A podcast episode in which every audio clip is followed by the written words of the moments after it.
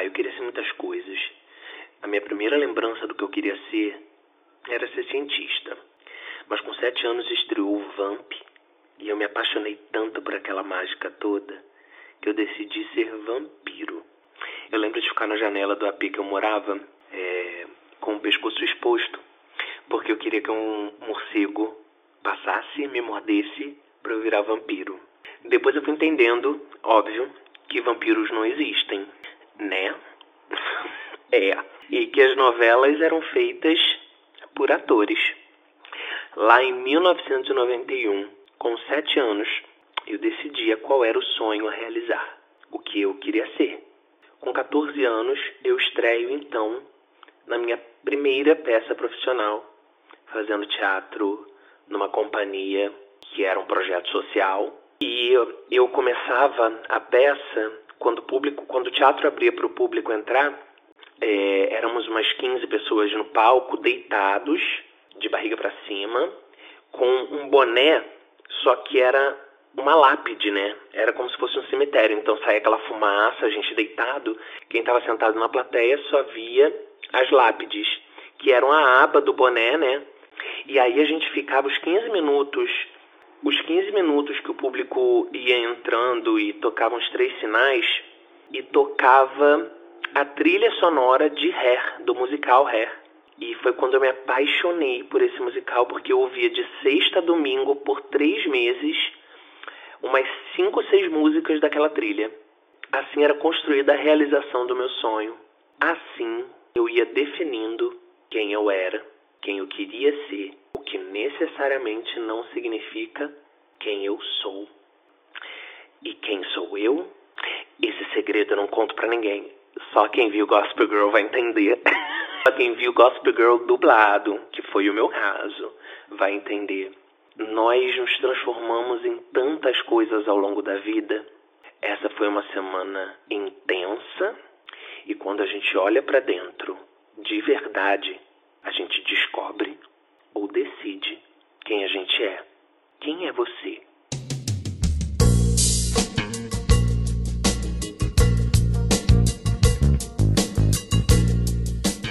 Olá, eu sou GG e tá começando mais um Kill Bicha. E nesse clima de entrevista pro G1 ou pro meu doc que vai sair pela Netflix, só que não, eu começo esse episódio, o episódio 21, e provavelmente o último episódio mais pessoal dessa temporada. Ah, eu também amei. Mas calma, gente, ainda tem três episódios pra gente encerrar essa primeira temporada. Só que nesses três próximos episódios eu divido a bancada do estúdio, que é o meu quarto mesmo. E os convidados vão estar em videoconferência mesmo. então, serão episódios muito bacanas, mas não serão mais episódios solo. Então, de episódio solo, só teremos esse e depois só ano que vem, porque nós voltaremos. Vocês não vão se ver livre de mim, não, porque eu sou o quê? Eu sou uma bicha insistente, persistente, tá? E vai ter mais que o bicho assim. Agora sobe o som e entra nessa viagem comigo.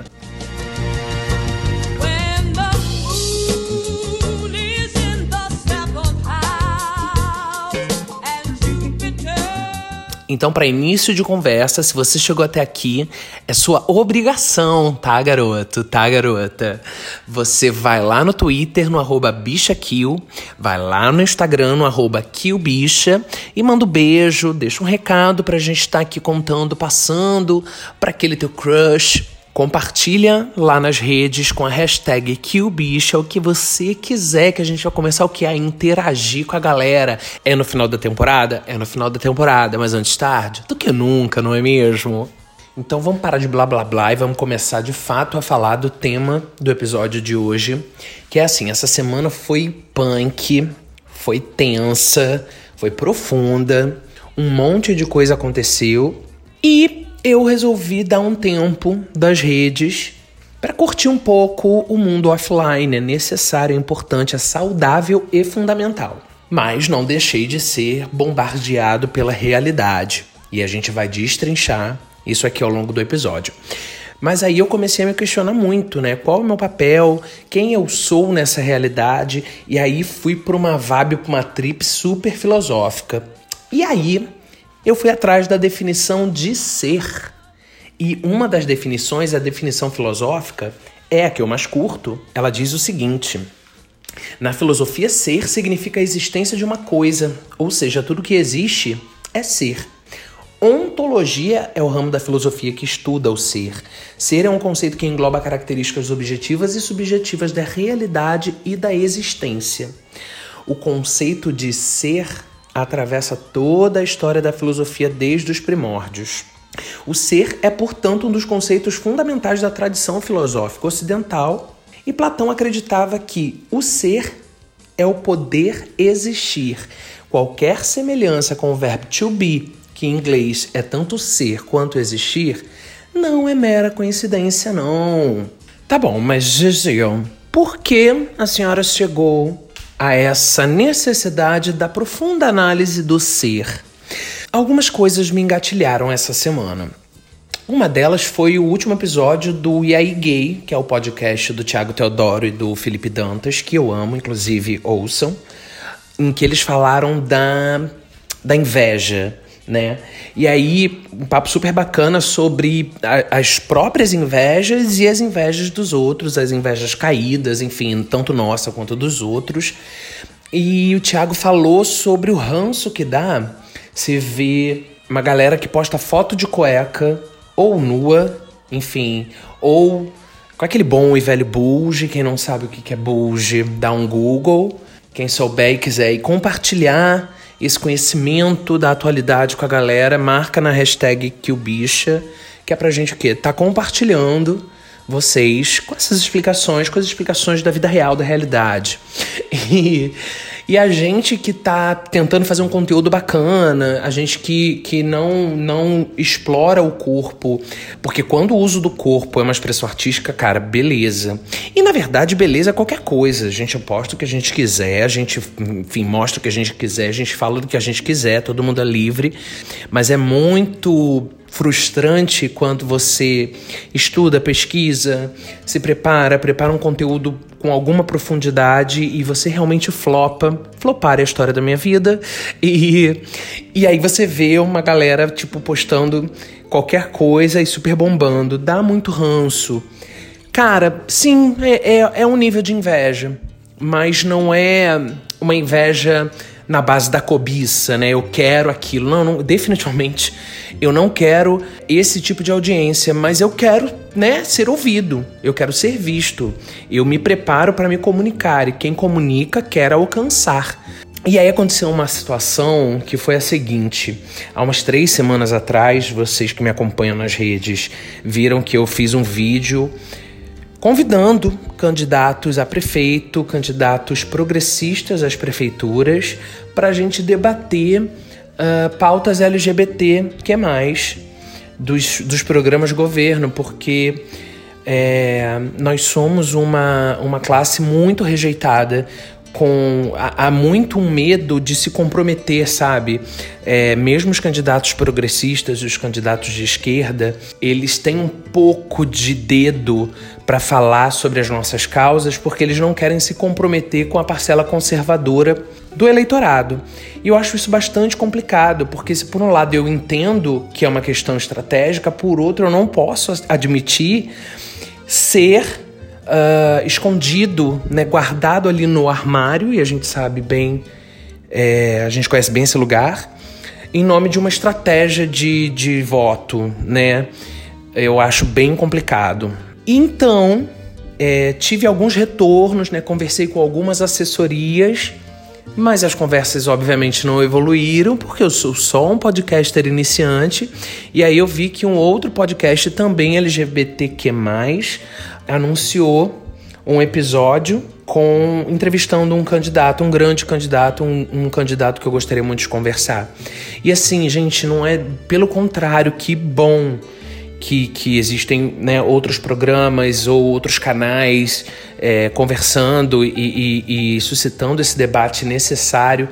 Mas é, é duro, né? Você ter uma ideia. Eu não estou dizendo que o outro, que os colegas é, tiveram essa ideia antes ou depois, mas até eu ter postado meu vídeo, ele teve ali um, um fez ali um barulhinho, eu não vi nenhum tipo de convite, né? O candidato foi conversar com outro podcast que é maior do que eu, e aí dá uma dorzinha de cotovelo.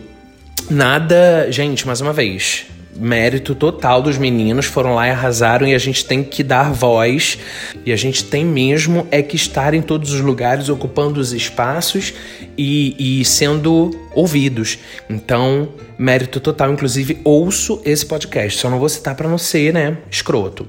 Mas ouço e gosto muito. Então, isso me deixou um pouco chateado mas nada de novo nos trópicos, como eu postei no Twitter, e, e seguimos. Mas a, a, gente entra numa vibe de se questionar, né? A gente fica pensando, o que, que será que eu tô fazendo de errado ainda?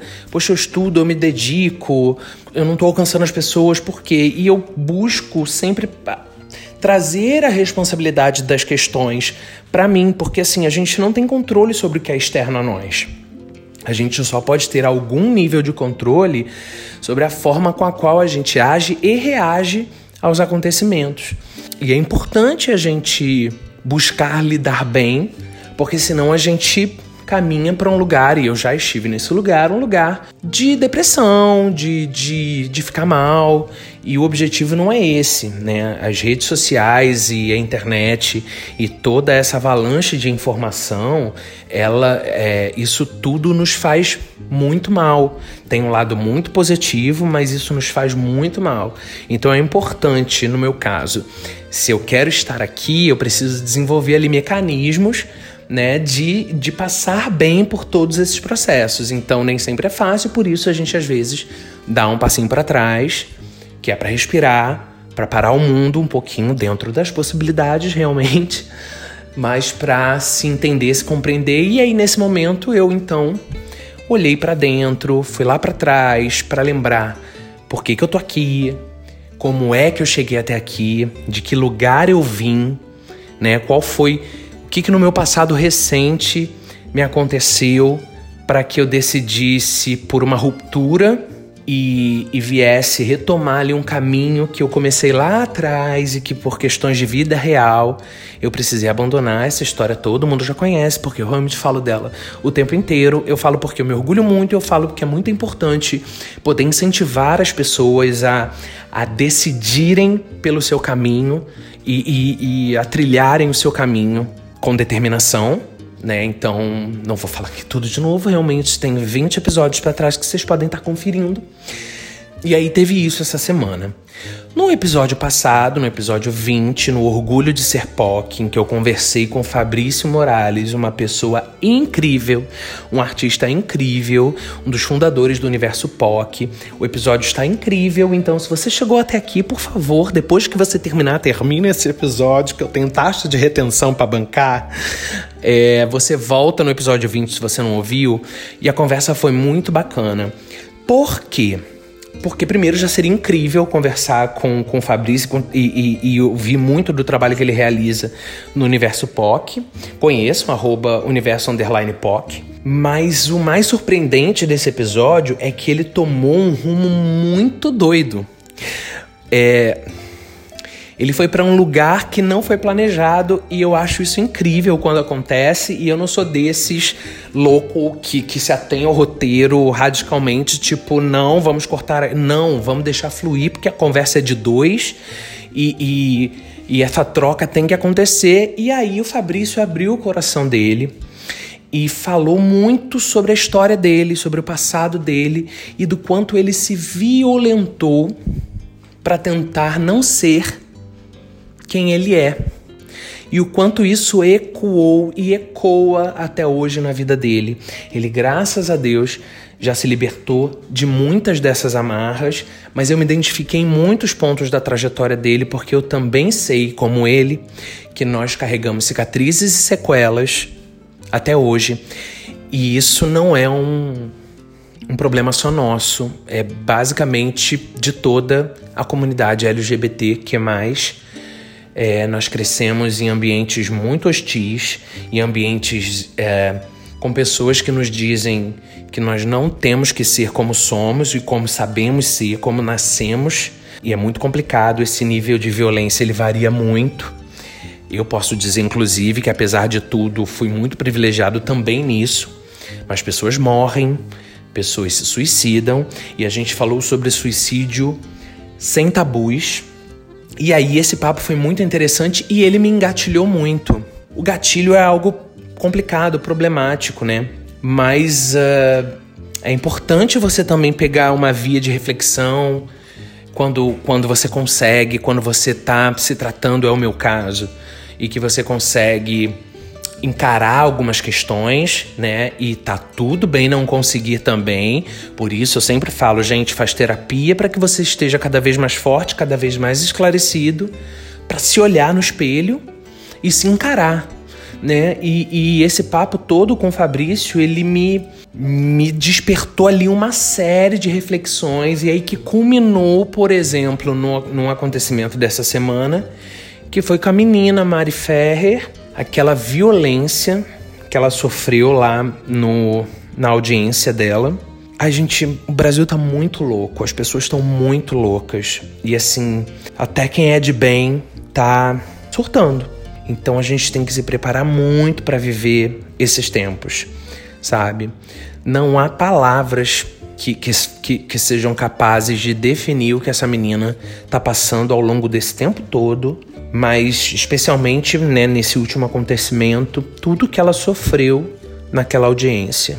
E aquilo tudo mexeu muito comigo. Cara, não tem como você ser uma pessoa que pensa a vida, que pensa o mundo que você vive e passar batido por tudo isso que aconteceu com essa menina. A gente vem acompanhando essa história há muito tempo já, mas quando a gente pensa que não pode piorar, sabe? Um Brasil de 2020 vem falar assim: não, anjo, eu posso ser pior.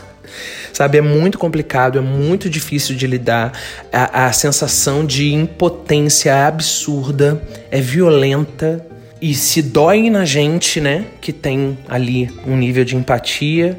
É, você imagina a dor que essa menina tá sofrendo. Então, Mari, se essa mensagem chegar até você de alguma forma, eu quero dizer que do lado de cá eu tô emanando tudo de mais positivo que eu tenho para você Conta comigo, com meu carinho, com meu respeito, com meu respeito mesmo, sabe? Eu sou quem também me, me acompanha há um tempo sabe o quanto eu acredito que nós oprimidos precisamos nos unir e que todas as nossas causas, independentemente de não ser a nossa causa original, todas as nossas causas são importantes, são necessárias e que se a gente se juntar para defender todas as nossas causas de todas, todas as classes oprimidas, a gente fica imbatível.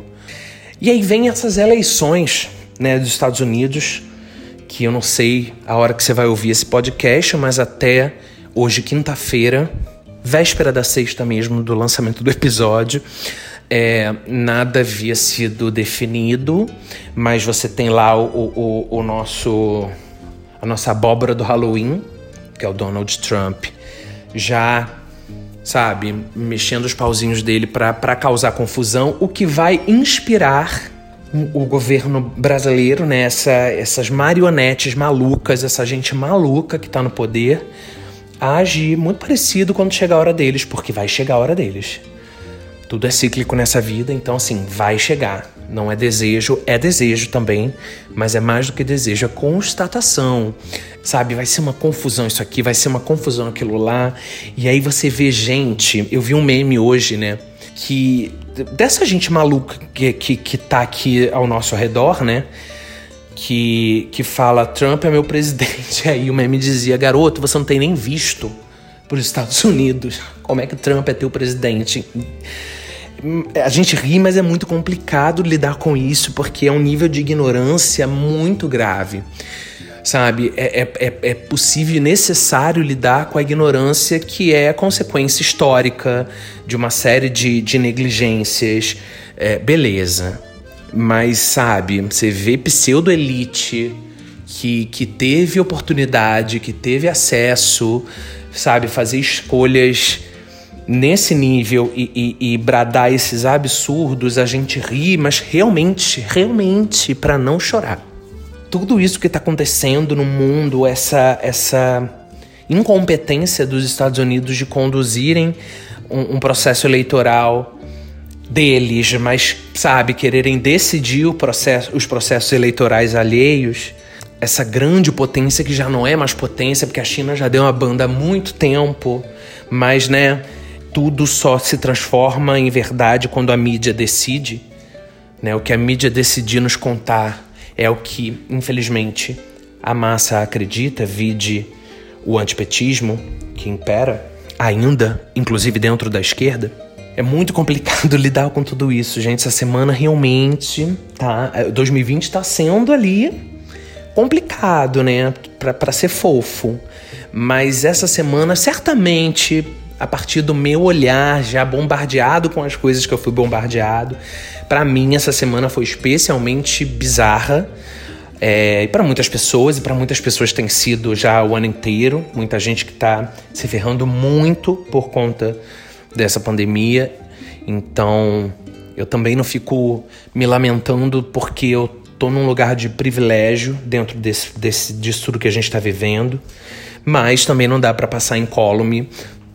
Na maioria das vezes, a gente que é analisado está né, se analisando a gente vai ali ponderando o que a gente tem de bom ao redor, né? Para também a gente não entrar numa vibe só pessimista, mas nem sempre a gente consegue, tá tudo bem. Você vai lá, dá uma, né? Uma sacudida na poeira e volta mais forte. Mas foi, foi muito complicado. Então, esse episódio sobre ser, sobre olhar para dentro, na verdade, uma, uma provocação que eu faço para vocês né? Nesses momentos mais tensos, nesses momentos mais complicados e, e, e tá tendo toda uma sorte de momentos complicados, né? Nesses últimos tempos, mas que é importante a gente sempre tentar se reconectar com a gente, né? Com, com, com os nossos planos, com a nossa determinação, com o que a gente veio fazer aqui. Eu já falei lá no episódio, lá atrás, que eu não lembro o número mesmo, foi o 11, foi o 11, eu, hein? É, sobre propósito, né? Assim, busque seu propósito. Tenha um propósito. Nesses momentos mais complicados, eles trazem o propósito da gente, faz a gente retomar o caminho, faz a gente ficar menos confuso. Isso não significa que a gente não fique confuso, mas retomar esse lugar, esse momento, ter claro o teu objetivo, faz com que o momento da confusão passe mais rapidamente e você venha para um caminho de esclarecimento novamente em relação à sua própria vida. Então é isso, gente. Esse episódio foi sobre olhar para dentro, foi sobre o meu olhar para dentro nesses últimos dias e sobre como eu tô encarando esses últimos acontecimentos, o que me causa qual é a consequência disso para minha vida, para as minhas escolhas. E eu compartilho isso com vocês porque eu acredito que seja um processo muito parecido com o que todos vivem o tempo inteiro, de sermos bombardeados de informação e de situações e de acontecimentos, e isso nos sacudir, nos confundir, nos tensionar, né, nos deixar tensos, mas também sobre a importância de você ali recuperar o prumo e seguir em frente. Sempre que possível, pensar, repensar, refletir sobre as suas escolhas para ir calibrando a bússola, não é mesmo? Encarem de frente suas questões, sempre respeitando o seu tempo, sempre respeitando o seu momento, mas busquem se preparar para um momento de olhar para dentro e se entender, se compreender, para voltar ainda mais foda sejamos fodas, todos, tá? Faltam só três episódios para o final da primeira temporada de Kill Bicha. Então, acompanhem aqui, compartilhem nas suas redes, compartilhem nos stories, compartilhem no Twitter. Marquem lá as redes do Kill Bicha, me marquem no arroba GG Real Oficial que eu reposto todo mundo, eu compartilho todo mundo, porque aqui é todo mundo ajudando todo mundo, vamos todo mundo ficar conhecido e precisamos ocupar os espaços e precisamos ocupar os lugares, precisamos estar lá para que a nossa voz seja ouvida. O Que o Bicha é um programa do selo Ninja Cash, a rede de podcasts da mídia ninja. Obrigado por terem vindo até aqui. Um beijo.